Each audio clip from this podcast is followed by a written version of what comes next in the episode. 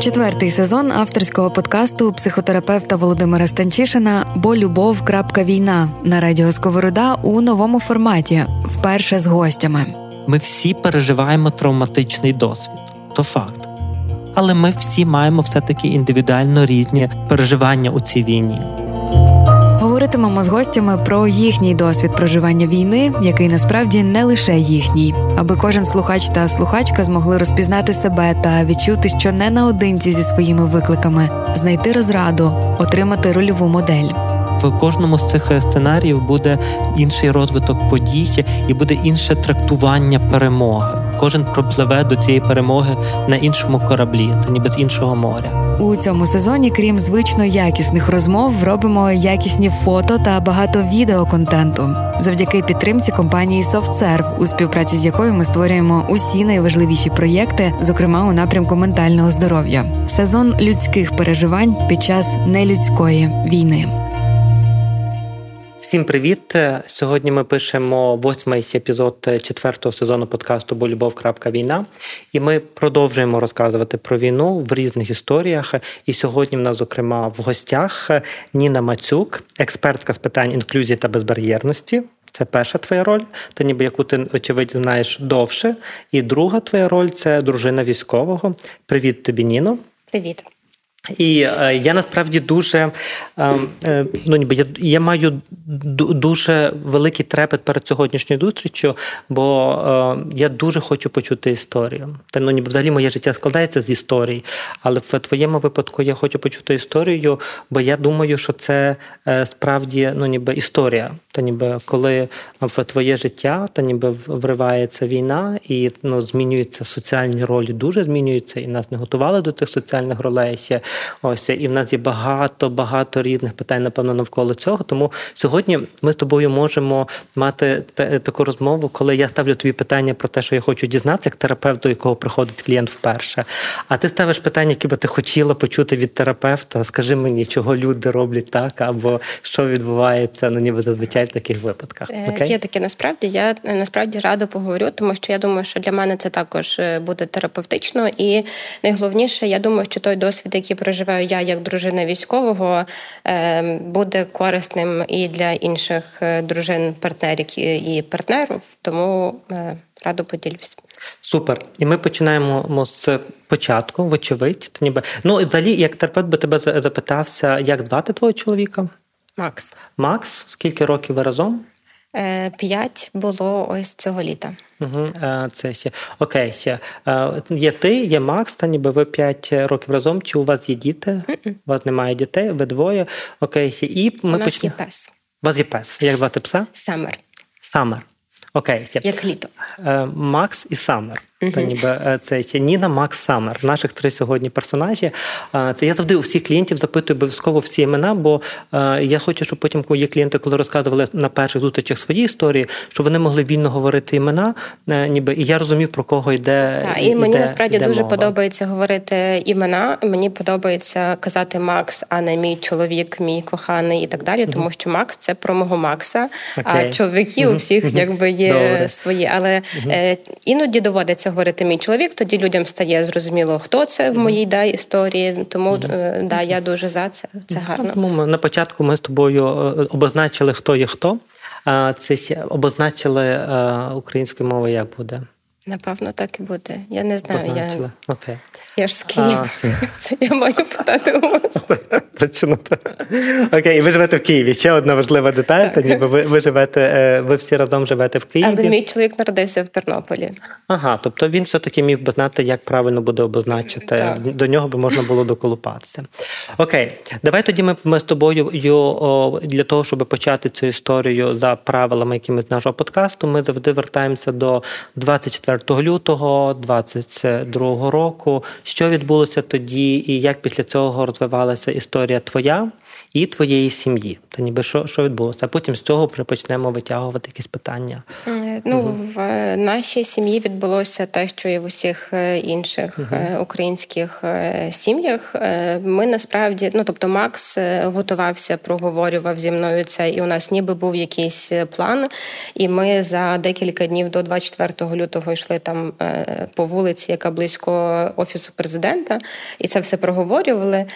І він каже: Ну що е, будемо робити? Я піду в тероборону, ти як завжди займешся волонтеркою, самором там щось вирішимо. Але просто то те, що ми говорили 20 е, там якогось числа, не 24-го, і те, що відбулось 24-го, це зовсім дві реальності. І ми е, з Максом часто це проговорюємо. Він каже: Ну ми ж ніби готувалися, я ж тебе попереджав, що я там піду. Але я кажу, це зовсім не те. Ну тобто, ти не уявляла. Ну я особисто не уявляла тоді, що таке може трапитися, що це може стати реальністю там і так далі.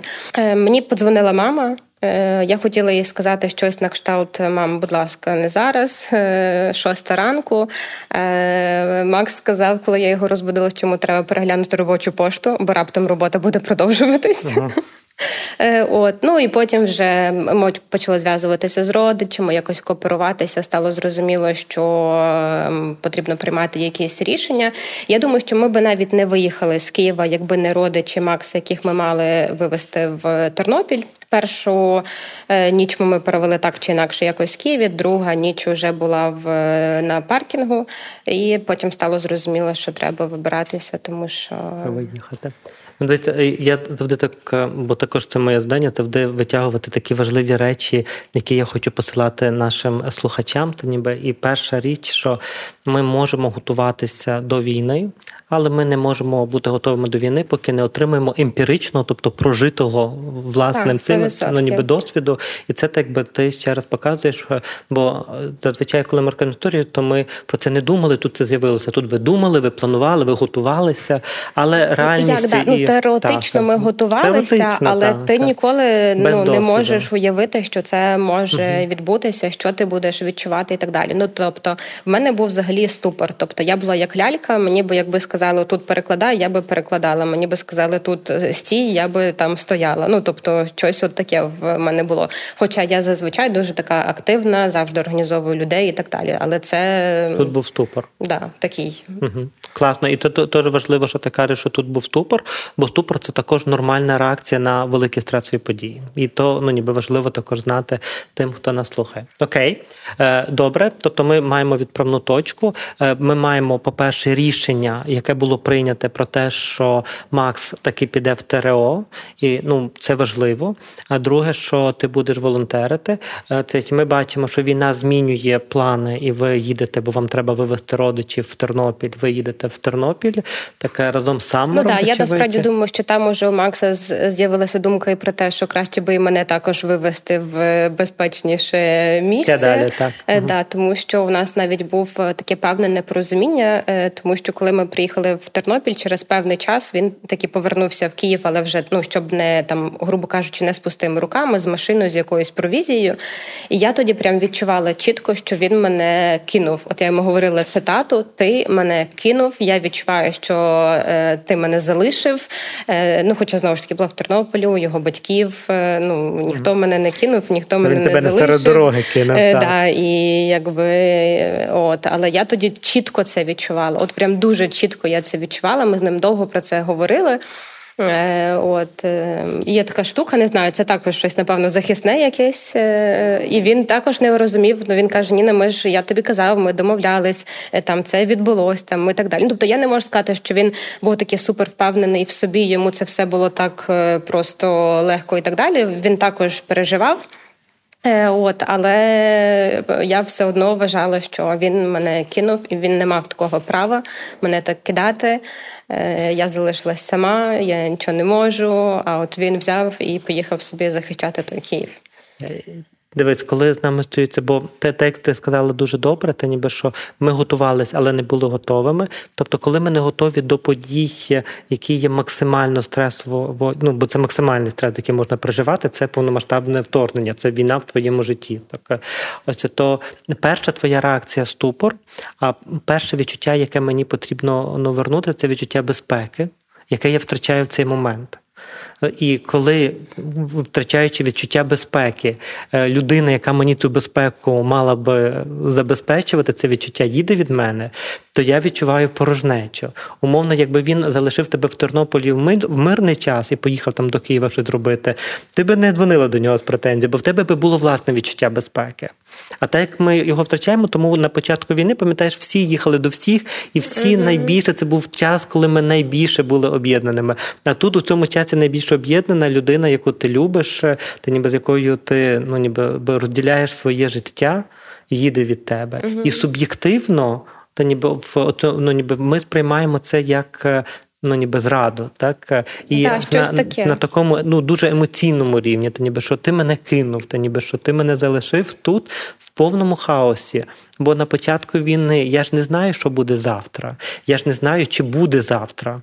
А якщо завтра не буде, а тебе бляха немає біля мене то для мене це дуже Так, оце от було е, точно мої відчуття, але я так не проговорювала, звісно, бо воно все mm якось було так хаотично в мені, і якось так страшно було, і незрозуміло, і так далі.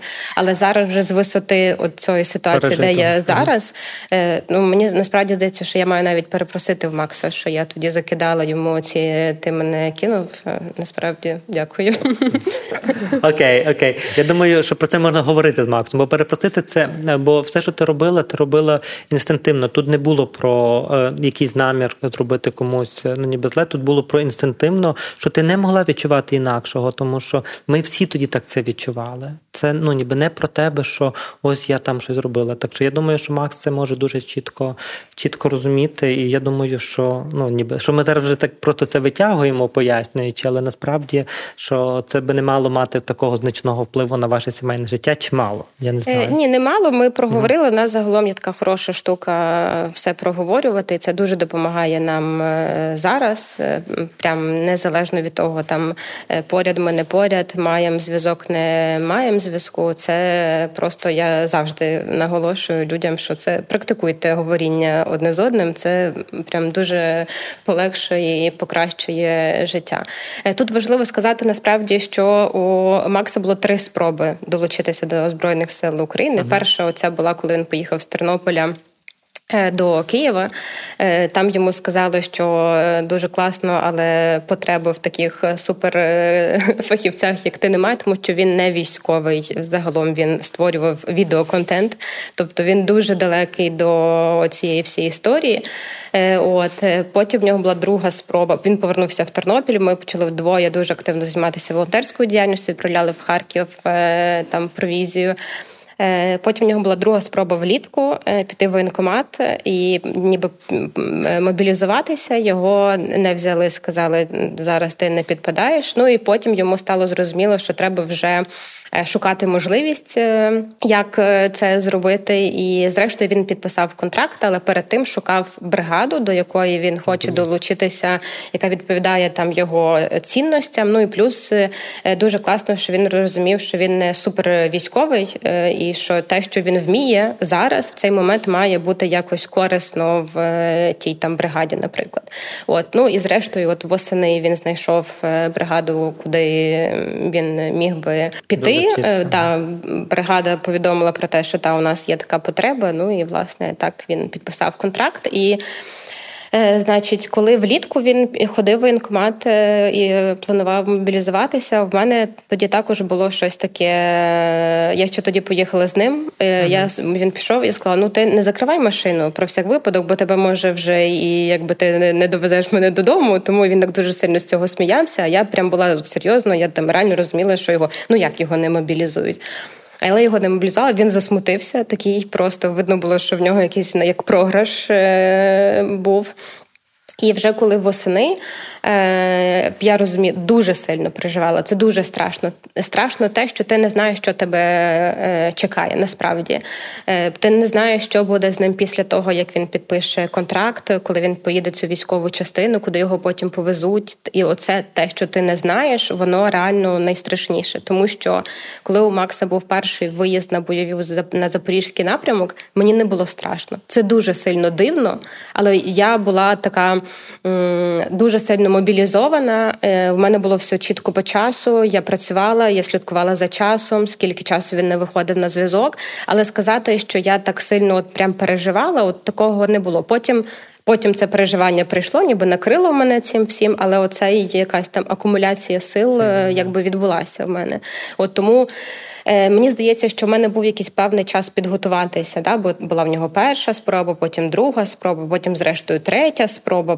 Пройшов якийсь там час. Е, ми багато говорили, рефлексували там і так далі. Він готувався вже сам там їздив. Ем, на курси, От, тому я була вже якось більш, якщо можна так сказати, але я була готова. Я тоді вже прям відчувала, що от я його підтримка, я його тил, що я в буквальному сенсі цього слова розуміла от на якомусь фізичному рівні, що він мій захисник, що він мене захищає, і з цим стало якось. Е- От ненормально, але це стало якимсь е, рутиною, чи що, якщо можна так сказати.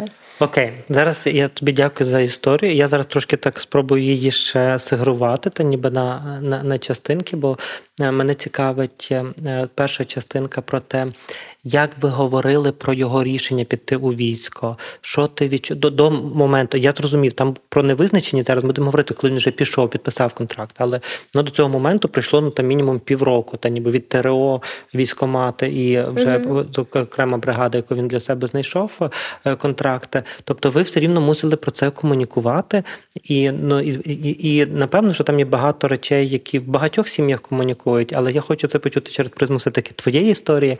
Є як ви це це комунікували, і е, які в тебе були відчуття, коли він про це говорив? Наскільки ну, це було е, в тобі? Ну чи було страшно також тоді? Бо потім так. Е, та було страшно і не тільки мені. Йому також було страшно, і ми про це говорили. І знову ж таки, це дуже добре, тому що е, я вважаю ризикованим, що там чоловіки не плачуть, їм не страшно, вони там не переживають і так далі. Це е, все дуже недобре, не можна так робити. Це дуже травматично для чоловіків, для родин, для партнерів, партнерок, тому що всі ми люди, і це якби дуже сильно важливо. Нам було страшно. Ми проговорювали те, що нам страшно, чому. Е, також ще такий важливий момент.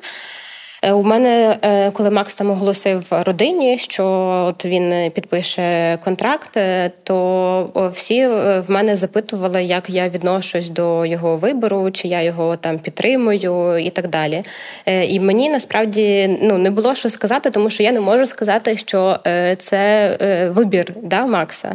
точно, тобто це якийсь вибір без вибору. Я можу сказати, як я відношусь до його вибору займатися там професійною діяльністю працювати на себе або працювати в якомусь продакшені, бо це його вибір, це дійсно його вибір. А тут історія не зовсім про його вибір. Якби він міг не обирати йти до війська, скоріше за все він би обрав це. Але такого по суті вибору в нього не було, бо в країні війна. І якщо ти розумієш, що ти можеш, ти йдеш і долучаєшся до цієї історії.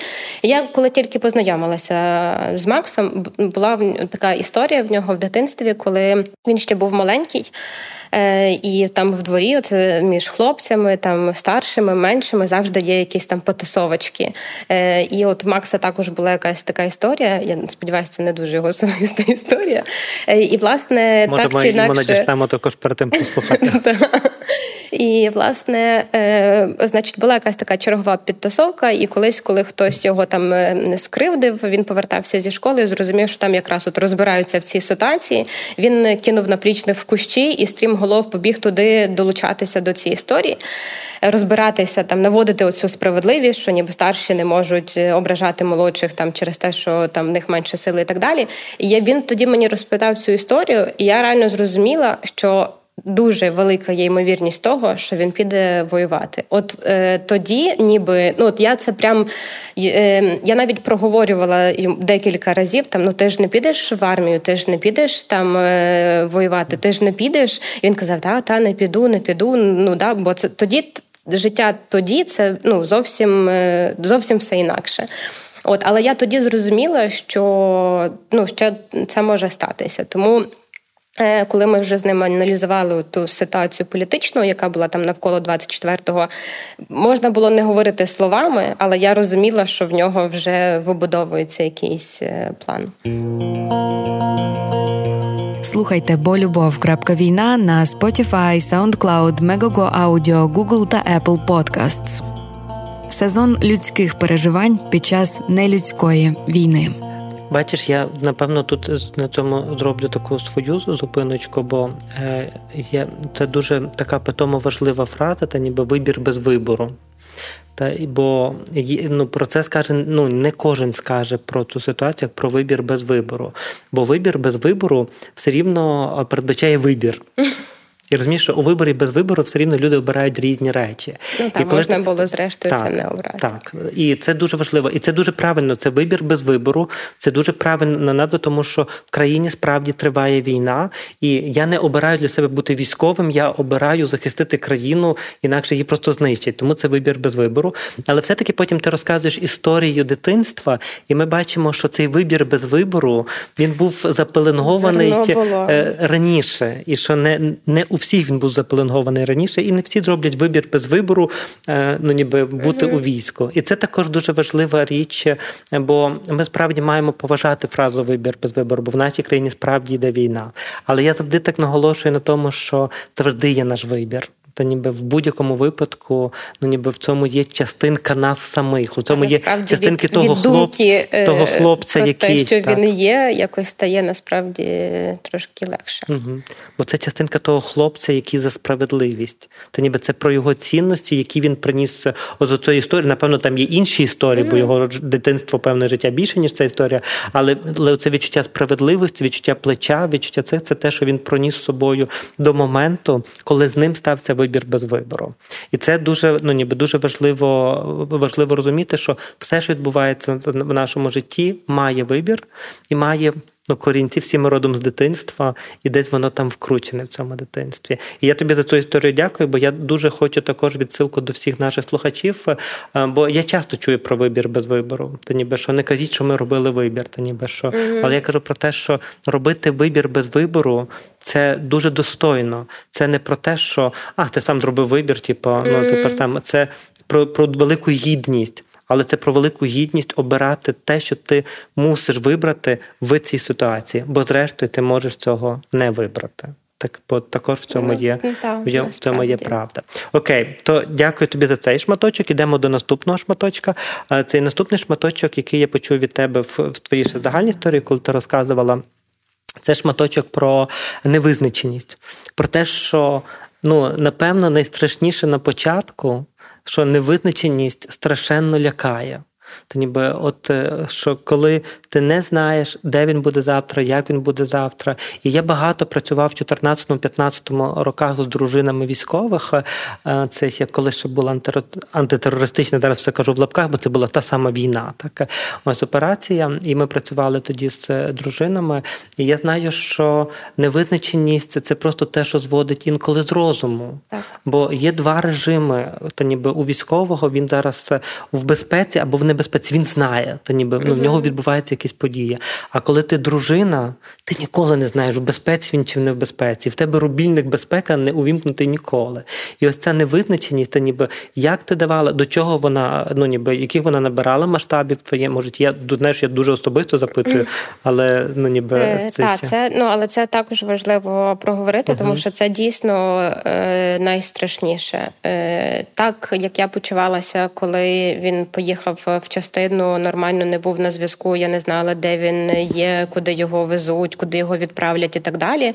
Е, ну це було дуже сильно страшно. Причому е, е, він поїхав на навчання. В Іспанію він там був більше місяця, там було дуже хороше, якісне навчання. Е, І тобто я реально розуміла, що в Іспанію точно ну там я перепрошую, нічого не прилетить. Е, Що там, скоріше за все, якісне, хороше навчання, да, тому що воно під наглядом іспанського міністерства оборони і так далі. Але мені було так страшно, тому що він там майже не виходив на зв'язок, бо вони дуже активно тренувалися. Там у них їм могли не давати взагалі взагалі там е, телефони і так далі, для того, щоб нам занурити в цю всю історію. Мені було дуже сильно страшно, і оця думка, що я казала, що коли він поїхав е, на перші бойові на запорізький напрямок, я пам'ятаю цей момент, як я йду по вулиці. Я знаю, що він на запорізькому напрямку. У мене є контакти, там кого мені треба мати контакти. В мене є вибудований алгоритм дій, що я роблю, до кого я звертаюся і так далі. І мені спокійно. Тобто я просто йду по вулиці, вигулюю свою собаку і почуваюсь ну абсолютно нормально, тому що коли. От він був в Іспанії. Я пам'ятаю своє відчуття, коли я ходила по вулиці, і мені було так страшно, і мені було так незрозуміло, мені було так самотньо. Я цю самотність відчувала прямо на фізичному рівні. Я думала, що люди, які дивляться на мене, вони думають, о самотня. Частини мене, от я прям відчувала, як частини е, мене просто немає. Тому чим більше інформації я маю, навіть тої, яку яка насправді набагато небезпечніша. Але є інформація. Так, але те той факт, що воно в мене є, от мені ну як би це дивно не звучало. Ну тобто, реально, я зараз говорю і розумію, що я набагато більше переживала, коли Макс був в Іспанії і менше переживаю, коли він на бойових на там сході або на запорізькому напрямку. Ну це дуже дивно, але це, це так. Є, е, Я думаю, що те, що ти кажеш, і те, що точно треба знати, це про контроль. Що інф... я мушу знати інформацію, бо вона творена, якщо це ілюзія контролю. Але це Звісно, це ілюзія. Так, так, так само, як ілюзія безпеки. Та, ну, ніби Ми можемо померти в будь-який момент, але в нас є все рівно ілюзія безпеки, що зараз тут ракети не летять. Але померти можна від будь-чого, від тромбу можна померти в будь-який так, момент. Так. Тому це ти про ілюзію. Ось, Але ілюзія контролю вона дає знову ж таки відчуття безпеки, яке заземляє мене. Це перше. Але я ще думаю, тут. Угу грає роль те, що е, коли Макс на бойових, він прям там чітко розуміє, що він робить, з ким він робить, і він там, як би це не звучало, він щасливий. Ну от е, фотографії, які там він мені присилає, я дивлюсь на ці очі.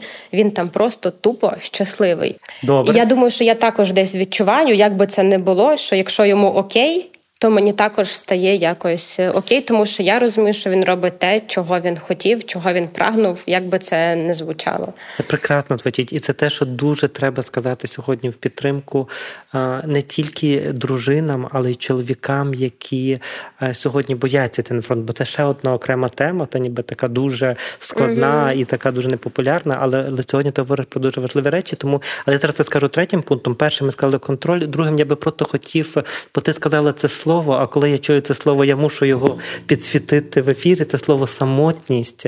Та ніби що спочатку це про велику самотність, про розлуку. Коли він також поїхавши в Іспанію, то знову ж таки було ота. Ми ми про ту самотність сказали на початку, коли він з Тернополя в Київ поїхав, кинув тебе. А тут знову про ту самотність, що він потім ти вже до неї адаптувалася, так. та ніби і додався контроль, і воно вже трошки стало легше. Але це також дуже важливо сказати, що ми можемо, коли ми розстаємося з коханими людьми через війну, ми можемо відчувати величезну самотність. Це, і це найбільша самотність в житті, яка тільки має бути. Мене, коли мама на канікулах лишала в бабусі, я думала, що я сама одинока дитина в цьому світі. Mm-hmm. Я ще так любила драматизувати, ходити по полю. Знаєте, там mm-hmm. тут вітер, і мене лишила мама, і так далі. Але це взагалі не порівняно з тим. Е, я плакала весь час. Я плакала, коли я приходила з собакою додому і не було кому мені подати рушник.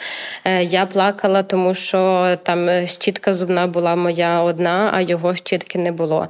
Я заходила в гардеробну, просто нюхала його речі і плакала. Я плакала, коли я легала спати. Тобто я просто весь час мені так глибоко було самотньо, а ще на мене впали е, якісь там обов'язки обов'язки його побутові, там те, що я не робила, там ну там це дрібниці, звісно, да, там оплата якоїсь комуналки, замовлення чогось додому і так далі. Але це робив він. і Я про це нічого не знала. А тепер мені це ще треба робити. Тут важливо ще сказати, що це був якраз період, коли в мене діагностували депресію.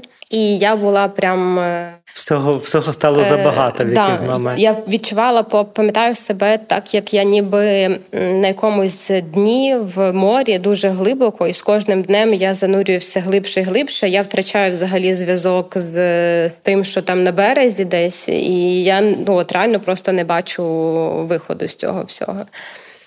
Окей. То ти я можу тобі сказати, що ти дуже щедра в тому, як ти ділишся своєю історією. Тобі дуже дякую, бо, бо мені за все хочеться вхопитися. Але те, як я дуже люблю структуру, то ніби то я залишаю перший контроль відсікли, друге самотність. І зараз я тоді ми тут кажемо про депресію. Третє, я нагадаю, що нас буде чекати це його рішення, його щастя бути на війні. Ну його щастя бути на війні можна так звучить трохи, але його ну. віднаходження себе на війні. Але це буде пункт третій. а Зараз ми тоді ще на тому другому пункті про самотність і про сльози, та ніби яких є дуже багато, і про те, що так. Це може призводити до того, що мені діагностують депресивний епізод. Та ніби і е, нам також про це треба знати, що дружини військових, родичі військових це не просто так. Та ніби це те, що має наслідки, бо я дуже за це е, е, вболіваю. Та ніби я дуже вболіваю за те, щоб ми пам'ятали в розрізі війни.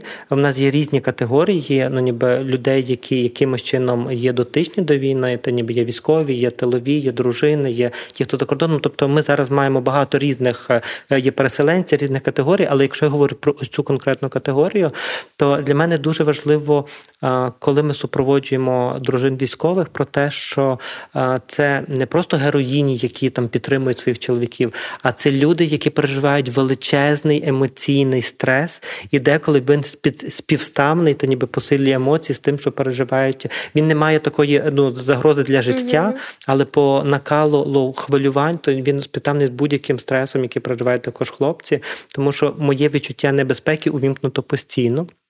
І воно може мати наслідки, такі як депресія, тривожні розлади, і це можна діагностувати в дружин військових. І на це треба звернути увагу. Бо це не просто пані, які чекають е, з квітами його вдома і готують йому вареники. Це не тільки це про людину, яка переживає величезну внутрішню кризу свою. І дякую, що ти про це кажеш. І друге в цьому, бо ти сказала про це так, ніби що це не дуже вагомо. А для мене це дуже вагомо, бо я про це дуже багато розказую своїм клієнтам про те, що дружина військового, залишаючись тут, мусить платити комунальні послуги, замовляти різні речі, дбати. Якщо є діти, то також дбати про все, що стосується дітей. Якщо це стосується якогось там життя в селі чи ще щось, то дбати про город, про дрова, про якісь інші речі. Ну ніби тобто людина, яка починає з половини побутових mm-hmm. обов'язків виконувати всі побутові обов'язки. А якщо додати до цього, що вона має ще плюс свою роботу, mm-hmm. бо я знаю, що ми сьогодні про це не говоримо, але все-таки ти експертка з питань інклюзивності та безбар'єрності, і це ще одна окрема тема, можливо, там іншого ну, побачимо, чи ми сьогодні про неї поговоримо, чи ми запишемося ще раз. Ну, Але але ну ніби що це дуже важливо говорити, пам'ятати про дружину військового, що я експертка з чогось, тобто це займає багато сил. Та ніби я мама або дружина, яка займається дуже величезним побутовим, тобто в неї збільшилося роботи, і плюс у неї збільшилося е, страхів, тому що мій чоловік все-таки знаходиться в небезпечних місцях. І це все дуже-дуже виснажує. І це все, що моя психіка мусить опрацьовувати постійно. І потім бах, я можу провалюватися в депресивний епізод. Це не просто про те, що дружини військових, ваші чоловіки на фронті, а ви маєте тут їх чекати. Це без ура патріотизму. Це про цілу систему кризових переживань, які переживає ну, дружина. Так, насправді, на жаль, це не проговорено. Я, якщо чесно, от зараз слухаю тебе, я розумію, що я сама навіть від себе якось відганяла. Ну, я думала, сама собі казала, ну що там я? Ну от що там я, якщо от, ну там Макс воює, Макс ризикує, а я там що? да?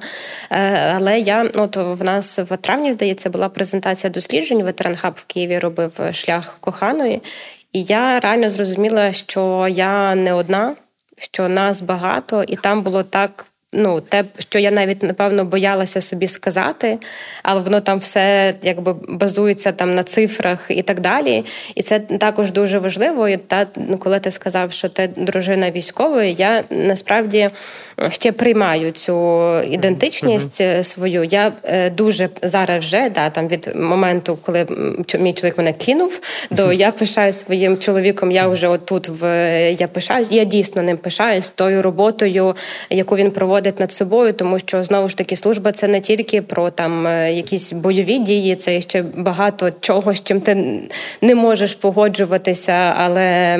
Мусиш е, да, І там дуже а, Макс такий, що для нього це прям надзусилля. Мені здається, він може е, там е, жити без умов, е, йому може бути дуже важко фізично, він може не їсти і так далі. Але є якісь принципові штуки, які для нього ну вкрай важливі. Далі він просто не може рухатись, і зараз він робить над просто зусилля над собою. От, але я все одно дуже зменшувала свою ніби участь в цьому. Ну якось я ну я знову ж таки ще коли мені ще не діагностували депресію, я себе звинувачувала в тому, що там візьми себе в руки, ти маєш підтримувати Макса. Взагалі комусь гірше, в тебе немає дітей. Ну, ну що ти, які в тебе можуть бути страждання? Там візьми себе в руки і ну коротше. Uh-huh. От я там з психотерапевткою говорила про те, що я боюсь, що я через те, що в мене там депресивний стан, тоді я ще не знала, що в мене прям буде діагностовано депресію, що я не зможу його підтримувати. Вона мені сказала дуже ключову фразу, яку я пам'ятаю по сьогодні. Вона сказала, що е, не відмовляйтесь від його підтримки вам. Е, тому що підтримувати його йому вас е, може бути також ресурсно. Для нього це також важливо Ресурс. зв'язок з вами і так далі. І це категорі... ну, це от прям кардинально. Мені здається, я вже тоді на на вектор на одужання, тому що е, дійсно для Макса було важливим там підтримувати. Ми говорили про те, як проходять мої сесії. Він там бачив якісь там зміни в моєму стані, підтримував, цікавився і так далі. Хоча сам знаходився там в супер незручних умовах. І я е, розуміла, що ця підтримка в якійсь формі в мене все ще є. Тобто я вже там та страждала через те, що її в мене немає, але вона видозмінилася і вона все таки є. І Я дуже рада, що я не закрилася від нього і не сказала, що ну тобі там важче, я тут якось зараз розберуся. А коли я приведу себе в порядок, то я там да повернуся, і ми знову будемо з тобою е, все проговорювати. Це дуже важливо, тому е, мене також вже дуже хвилює питання взагалі того, як Е, проживають дружини, партнери, партнерки і так далі, тому що це це важливо дуже сильно. Від цього залежить прям дуже сильно багато. Я взагалі на самому початку і через депресію, і через оцей свій е, нове оце становище, яке я не розуміла, не хотіла, боялася і так далі. Я спілкувалася тільки з дружинами військових, тому що ем, тільки вони мене розуміли в самому прямому сенсі е, цього слова, і інші мене десь можливо навіть дратували. Е, от і це було. Я думала, про про що ви взагалі? Що що ви взагалі розумієте? Ну, як якесь таке в мене було. Натомість. Ну, знову ж таки, там моє оточення дружин військових. Вони також якось рефлексували цей досвід, і дійсно те, чим вони ділилися, для мене було дуже помічним.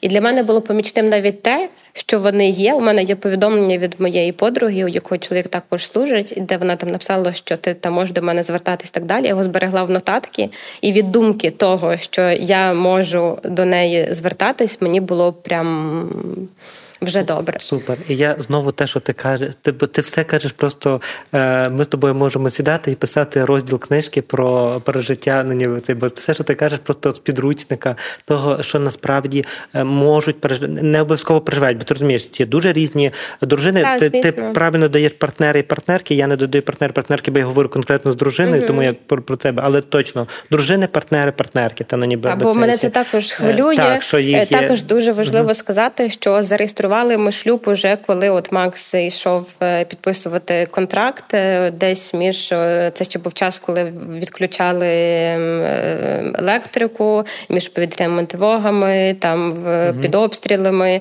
Тому що для мене дуже важливо було, бо я насправді ніколи не хотіла одружуватись. Для мене я все чекала якихось там цивільних партнерств або ще якоїсь історії, щоб можна було це якимось таким чином зробити. От і я ну мене так мене дуже хвилює. Да, там мене хвилює дуже питання партнерів, чиї партнери на війні зараз, партнерок, чиї партнерки на війні зараз, тому що про там дружин, про коханих є хоча б якісь малесенькі, єдині в Україні дослідження, хоча б цей діалог якось почав е, підніматися. А ну про них ми зовсім не говоримо. Тому я за кожної негоди, так як я ще професійне моє бере Ілюзія. верх, да я хочу про okay. це сказати, бо це для мене дуже важливо. Бо любов. Війна на радіо Сковорода у новому форматі, вперше з гостями. Я тут тебе абсолютно акцептую і приймаю. Та ніби я мені трохи шкода, бо я дивлюся на годинник і розумію, що ми не будемо сьогодні говорити про на жаль про безбар'єрність, але я думаю, що ми е, домовимося з е, радіо Сковородою, що коли ми прийдемо до Києва восени, то можливо в нас буде гостя, з якою буде записано два подкасти. Бо це насправді дуже інше. Вона дуже важлива, я думаю, в Україні, і про неї напевно тобі є багато що сказати. Але сьогодні я хочу оцю твою роль, яку ти сама кажеш, що я сама її не до кінця дооцінюю.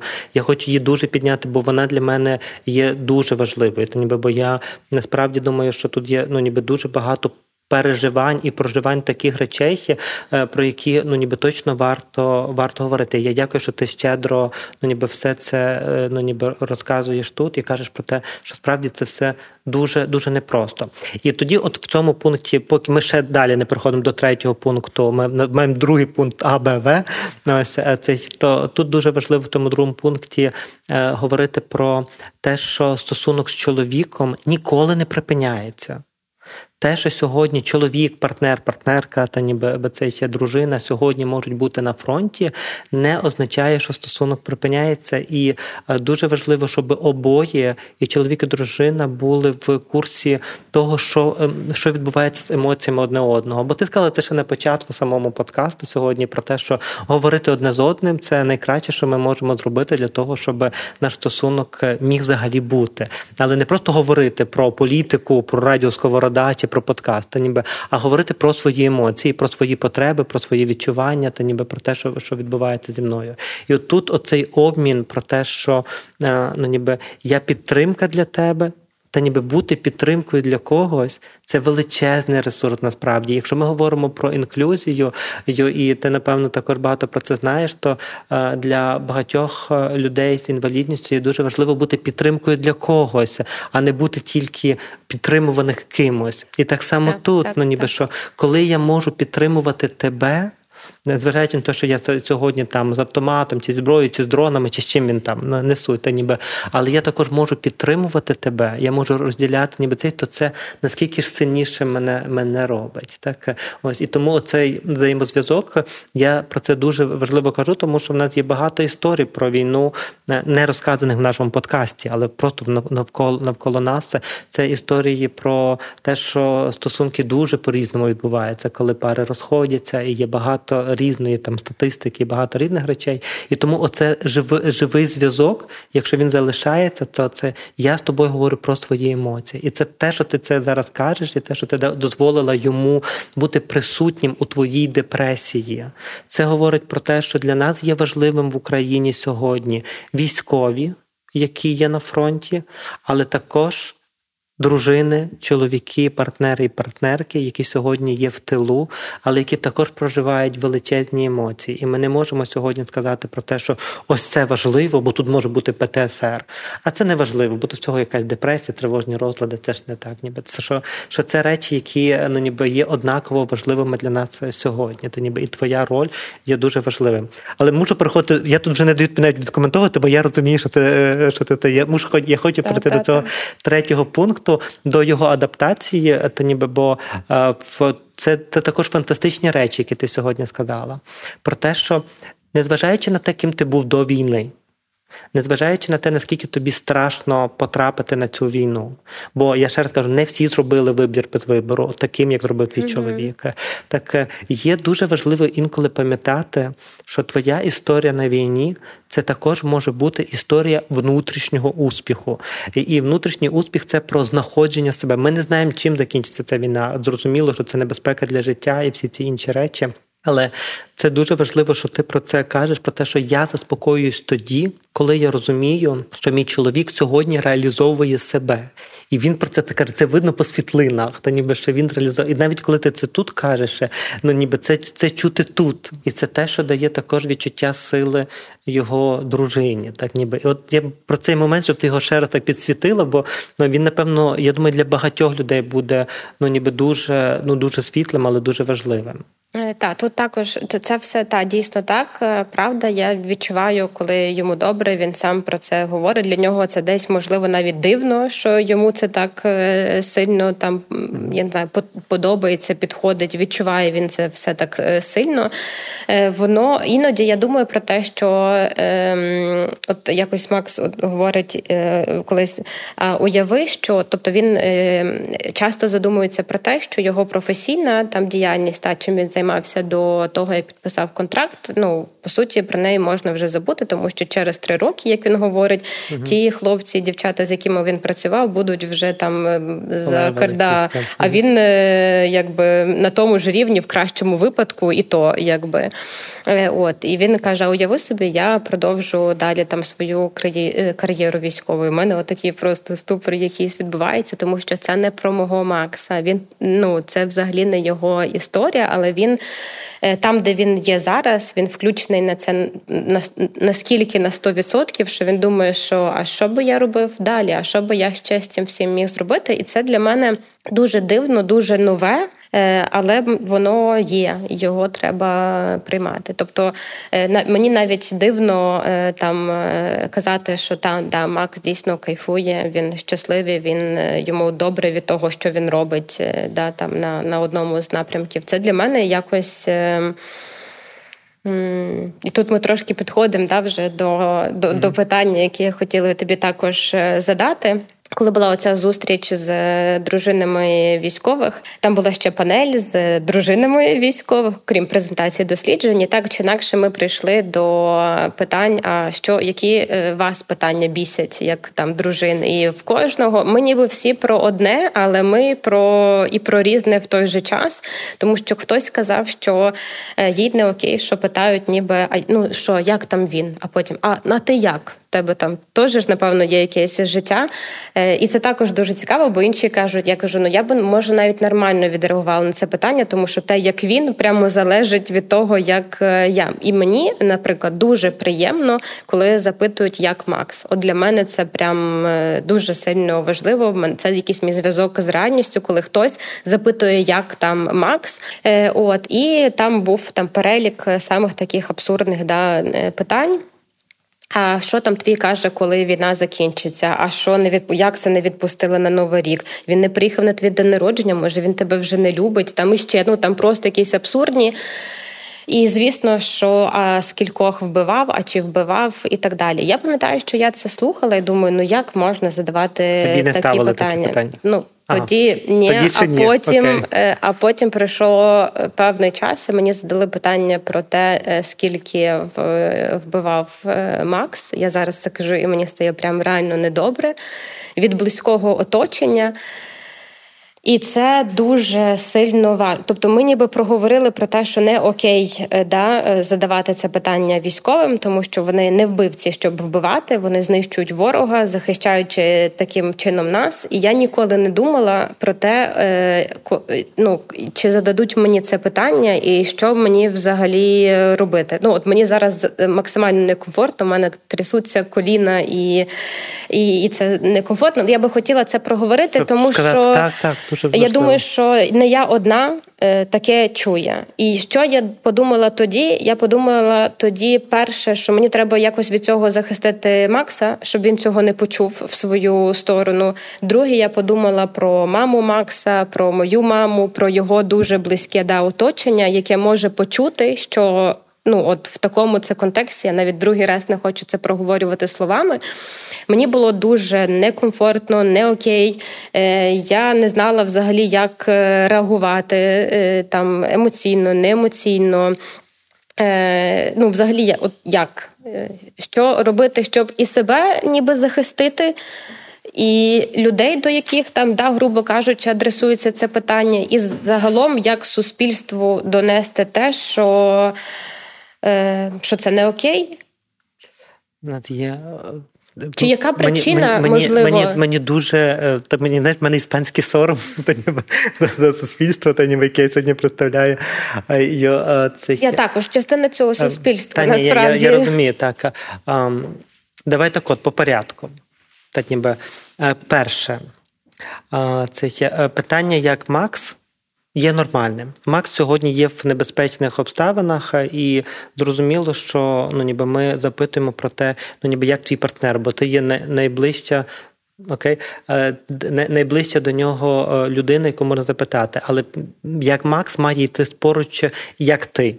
Та ніби що це ну не є тільки як Макс, а ти типу вигрібаєш. Тобто ти, от те, що ми кажемо, ти однаково важлива, як і Макс, але це нормально запитувати, ну ніби як Макс, просто про стан ну ніби справ. Так, і мені дуже з цим то, окей. Цим, для цим мене окей. це навіть важливо, угу. що люди ідентифікують нас як е, сім'ю, як, як родини. Так, є так. я, є Макс, і я можу так, поділитися, ми, бо це також його близьке оточення, яке за нього переживає, і так далі. Тому тут важливо. Мені навпаки, напевно, не окей, коли про нього не питають так ніби я вже живу сама, і що там в тебе, які питання. Щоб не не почути чогось такого, угу. не цей. Окей.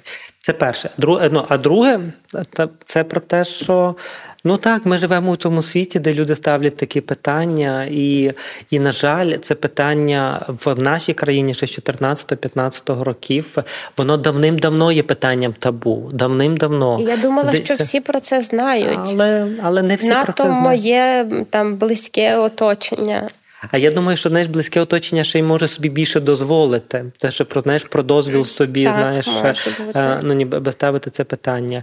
І е, якби відповісти тобі на питання, як поводитись з цим, я би тебе радше запитався, що я відчуваю, коли мені це ставлять. Ніби би про е, твоє, ну ти частково відповіла, але знаєш, я би дуже коли мені ставлять питання, чи він вбивав людей, що зараз зі мною відбувається? У мене іспанський у мене, ну ніби в мене, але це не мій чоловік, це не мене питає. Так у мене іспанський сором, типу, блядь, як ти, типу, ну ніби what happened, ніби. Але так би, якщо подумати про тебе, та ніби як про партнерку, про дружину військового, що в цей момент по твоїх емоціях відбувається? От якби ти зараз так могла Ну, важко. Я пам... я більше на фізичному рівні okay. відчувала Давай. оцей якийсь тремор. Я пам'ятаю, що я там встала з дивану, е, там якось почала ходити, якось мені ставало там фізично не дуже окей, розгубленість, якийсь оцей стан, типу, е, що робити, як ніби коли пожежа. Е, що робити? Що я можу зараз, як це виправити все? Якесь таке в мене було. Я навіть емоції мені важко ідентифікувати, тому що це був просто якийсь такий як вибух е, якогось е, чогось незрозумілого. Окей, отож, те, що ми сьогодні можемо зробити, то ніби ми можемо сказати на нашу аудиторію, яка слухає сьогодні нас. Сподіваючись, що ця аудиторія зможе це сказати на свою наступну аудиторію, що коли ви запитуєте в дружини, військового, партнера, партнерки, чи в самого військового чи військової, то ніби чи ти вбивав людей, та ніби то в цей момент, та ніби ти ну, ніби заставляєш всередині людини вибухнути бомбу. Та ніби І ти добре маєш зараз подумати, коли ти ставиш це питання, не про те, що ти цим питанням насправді кинутим недбало, кинутим через дурість, через тобі здається, що ти весь такий, типу, вільний, фіолетово, що ти ставиш це питання.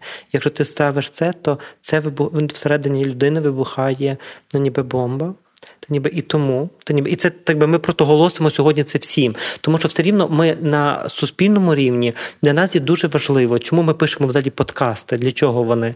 Та ніби для того, щоб це ставало так би самоочевидним, ну ніби для людей, які є навколо. Та ніби щоб ті, хто сьогодні нас слухає, вони точно розуміли, що це самоочевидно, що ми не ставимо це. Ну це типу, це ж це ж типу блядь, ну типу, це ж зрозуміло.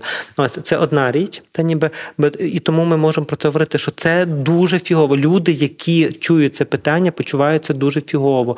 Так я зараз звертаюся в камеру. Почуйте всі. Та ніби коли ви ставите питання, люди почуваються дуже фігово. І скажіть про це всі.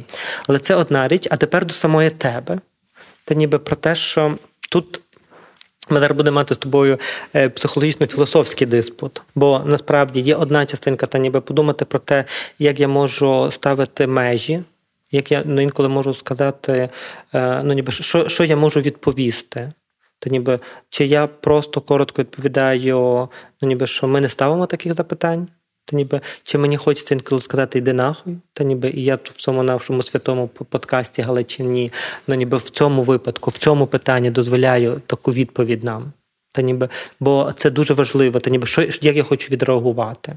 Та ніби, але я маю мати свій спосіб виставити межі, бо Е, тепер до, до психологічно-філософського цього, бо завжди, скільки би не було записано подкастів, скільки би не було проведено воїн в цій країні чи в будь-якій країні, залишаться люди, які в кінці скажуть: Я тебе на війну не посилав, а кого ти там вбивав, а що ти звідти там привіз, а що ти підзаробив собі на квартиру, то ніби завжди залишаться люди, на жаль, які це скажуть, які кажуть, взагалі русський мір нормальна тема, що ви типу, там вийовувались. Так? Ось. Тобто ці фрази, отакі просто ці отрути, вони, на жаль, все рівно будуть. І от для нас дуже важливо сьогодні зрозуміти, ми робимо перше, ми голосимо навколо всім, що це отруйні фрази. Та ніби тобто ми даємо суспільству розуміти, як жити в часі війни. Це перше. Друге, ми створюємо свої власні межі. Що роблю я, коли це чую? Але для того, щоб я міг створити власні межі, я мушу розуміти, що. Я не зможу. Е, ну, це те, як ми кажемо, що після війни в Україні залишаться прихильники руського міра. Залишаться. Ну, типу, коли ми переможемо у цій війні, прихильники руського міра в цій країні, і нам треба бути так, до цього готовими. Бо так, якщо ми до цього не готові, то ми, типу, знову такі, типу, як це могло статися? Але нам треба розуміти, що це відбудеться. І так само тут, та ніби нам треба пам'ятати, що ми маємо мати власну броню, бо частина людей не почує цей подкаст, а почує, скажете, він, типу, якийсь там, коротше, або вона якась там, коротше, малахольна, типу, що там її слухати. Ось, і вони все рівно будуть ставити, або хтось буде такий, ну ніби оце бо, бо це про свободу, знаєш, типу, що я, типу, крутий, можу ставити будь-яке питання. І тому нам треба завжди, щоб не мати очікувань, що цього ніколи не буде, що всі все зрозуміли. Нам треба бути готовими до того, що хтось захоче проголосувати за ОПЗЖ чи якийсь там аналог, хтось е, захоче е, повернути руський мір і Пушкіна в наші школи. Ось, а хтось захоче запитати тебе, твого чоловіка, чи всіх інших, uh ну ніби про те, чи. Ти там, що ти там на цій війні? Ну, тобто, тобто це не одне питання, це цілий ряд питань, угу. та ніби які Насправді є оці, так, оцією так. отрутою, та ніби для нас. І нам треба бути до цього готовим, і нам треба мати своє внутрішнє отакий контейнер. Типу, коли я розумію, то ніби що це питання може поставити тільки людина або Ну, бачите, я тут так це не психологічно, ну, напевно, йобнута, та ніби, бо ну бо, бо тут вже ну ніби не бо людина при при тямі вона не ставить цих питань. Ну, ми маємо внутрішнє табу точно. Ну ніби mm-hmm. що є речі, які ми не запитуємо одне одних, так і бо насправді причин є більше ніж одна. Е, ну ніби е, чому ми не відповідаємо на всі ці запитання. Так е, зараз я ще про це трохи трохи скажу. Це ще, але якщо біля нас є ця людина, то нам треба знати, що ми робимо, коли до нас підходить йобнута людина. Нам треба згрупуватися і дати відсіч. Все. А як ми захищаємося кожен у свій спосіб? Хтось матом, хтось благословенням, хтось ігнором, хтось контейнером. Тобто тут вже кожен вибере для себе. Але знати про те, що це може бути, для нас є дуже важливим. Та ніби бо нам треба бути е, бути сильними. І так би і ще одна відповідь на це запитання, бо воно дуже е, ну ніби дуже цікаво, і насправді ми, психологи, також виростаємо у цій війні. Ми також вчимося цього у цій війні, і ми також ну, ніби бачимо, що це не тільки про те, що я знищую ворога, але і про те, що ну ніби це це розказує військовий, це не моє. Тобто я можу це говорити, бо я просто цитую військового, так е, ну ніби не не називаючи його, але і не українця взагалі. Типу, ну ніби він каже про те, що йому там дуже багато років, і він каже про те, що є речі, які я ніколи не розкажу. Бо хто з вас не був на війні, не знає про те, що є речі, які ми робимо, які би в цивільному житті нам би ніколи не прийшлося подумати робити. І от якщо ну, ніби ті цивільні Ну, ніби чому таке велике розрізнення на це? От ти кажеш про те, що мене можуть розуміти тільки дружини військових, та ніби тому, що якщо ти не маєш того емпіричного досвіду, як так. ти не мала емпіричного досвіду до початку війни і не було готова, хоч готувалася. Так, причому в мене була така штука. Я пам'ятаю, що коли Макс тільки підписав е, контракт, я прям всерйоз задумувалася про те, щоб також підписати. Я собі думала, що би я могла е, робити в війську, бо я не витривала, не вожу авто, нічого не знаю там військовій справі там і так далі.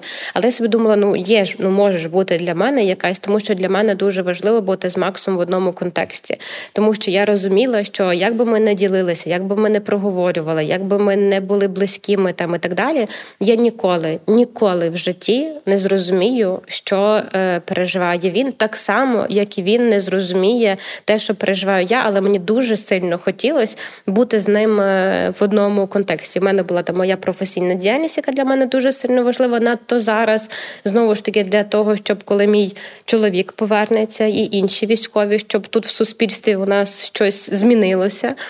Е, і от це це, це, це дуже важливо, щоб да, бути в цьому контексті, але насправді ти в ньому ніколи не будеш. І я вже зараз розумію, що є якісь речі, які я не не але, можу але, але але бачиш, ну ніби для освіченої людини, та ну ніби для освіченої не в сенсі отримання якоїсь освіти, просто для ну ніби нормальної людини, та ніби що є дуже важливим і дуже нормальним, те, що ми не можемо мати всіх досвідів. Але коли ми ділимося. Тобто ти розказуєш про свої досвіди, він розказує свої досвіди. Вони переплітаються і стають для нас зрозумілими. uh Але ділиться це не означає, що я залажу тобі ну ніби кудись так, ну в душу так. без е, ну ніби або проживаю так, твій або, досвід. Так, але ділення є дуже важливим. Та ніби тому ми записуємо подкасти, що умовно ти ну бо ти сьогодні насправді також незнайомій людині розказуєш дуже особисті речі. Ну як я але... читала твої книжки, то мені здається, що. Я трошки це ти спілкуєшся більше, напевно, незнайомою людиною. Але але це але це проділення досвідом, та ніби де є дозвіл. Та ніби де ми з тобою перед е, початком нашого подкасту проговорили ну ніби про правила стоп mm-hmm. і про якісь ну, ніби речі, і пояснили, що він буде особистим. Це ця розмова. І тоді це ділення досвідом воно допомагає мені розуміти тебе, бо я не дружина військового, але тобі розуміти мене, то ніби як людину, яка mm-hmm. ну ніби працює з ну ніби з якимись людьми, які там могли постраждати від війни. Окей, і ми тоді, і тоді між нами наводяться якісь mm-hmm. ну ніби зв'язки. І ось це також буде для нас е, дуже важливим правилом, що ми не мусимо всі стати військовими, щоб стати монолітною країною. Ми мусимо знати правила, які ми не порушуємо. Ось для того, щоб ми могли обмінюватися досвідом, але обмін досвідом буде необхідним, особливо ну ви зараз вже це маєте з чоловіком, та ніби і твій обмін досвідом е, дружини військового з іншими людьми, які не є дружинами військовими. Він це також буде mm-hmm. дуже важливим важливою річчю, бо сьогодні ти це робиш також. Тебе сьогодні слухають не тільки дружини військових і ну ніби і тебе слухають люди. Так, до речі, бо мені здається, що я зараз промовляю саме до дружин Ні, військових. сьогодні тебе слухають багато інших людей. Але це також важливо, бо як вони дізнаються, так, що і, переживаємо і це... ми, якщо якщо ми про це не будемо говорити. І це про ту інтеграцію, яка мусить бути відбуватися зараз, і буде відбуватися ну ніби після війни, та ніби цей, але це про те, що ну ніби я доторкаюся до твого досвіду. Я не претендую після цього сказати так, типу, я тепер коротше. Я вам всім Я зараз знаю. розкажу. Так що твій досвід залишається твоїм. Бо з тобою хтось буде ділитися досвідом. Якщо ти слухала інші подкасти перед тим, як прийти сюди, то інші люди будуть ділитися іншим досвідом, який стане для тебе досвідом виїзду за кордон, досвіду uh виховування дітей, та досвіду проживання своїх депресій, розлучень, там ну, готування їжі чи ще інших речей. Тобто, це також досвіди, які заходять в твою реальність. Що окрім того, щоб бути дружиною військового, є люди, які виконували інші або uh мали інші ролі у цій війні, і нам також з ними всім треба буде вернутися до до моноліт. І це ще я кажу, це це така дуже тема. Я її зараз зачіпаю, але це тема також про демобілізацію і про реадаптацію. Це така дуже велика тема. Ми також до неї одного разу повернемося.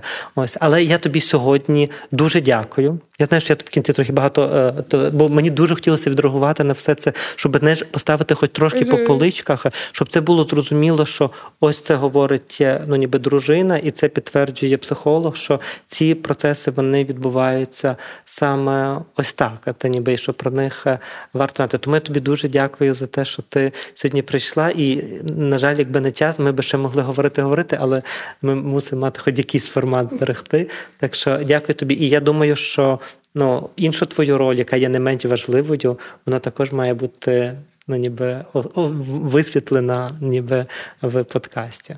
Дякую дуже. Дякую тобі. І я дякую нашим слухачам за те, що ви тут, за те, що ви слухаєте. І я сподіваюся, що та відвертість, з якою сьогодні нам говорила Ніна, та ніби вона заслуговує на те, щоб ви все-таки поставили лайк, та ніби підписалися на радіо е, Сковорода. І якщо ви напишете ще якийсь добрий коментар е, для цього проекту чи особисто для Ніни, то це буде дуже класно. Та ніби ми робимо все це не тільки заради цього, але це точно допомагає просувати наш подкаст, щоб його чули якомога більше людей. Так що до зустрічі. І до зустрічі з тобою незабаром. У Києві. Дякую. У Києві. Дякую. Дякую. Четвертий сезон авторського подкасту психотерапевта Володимира Станчишина Бо любов. війна на радіо Сковорода у новому форматі. Вперше з гостями. Ми всі переживаємо травматичний досвід. То факт. Але ми всі маємо все-таки індивідуально різні переживання у цій війні.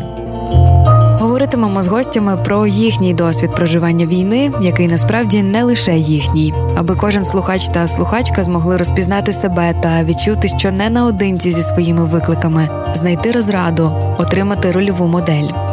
В кожному з цих сценаріїв буде інший розвиток подій і буде інше трактування перемоги. Кожен пропливе до цієї перемоги на іншому кораблі, та ніби з іншого моря. У цьому сезоні, крім звично якісних розмов, робимо якісні фото та багато відеоконтенту завдяки підтримці компанії SoftServe, у співпраці з якою ми створюємо усі найважливіші проєкти, зокрема у напрямку ментального здоров'я. Сезон людських переживань під час нелюдської війни.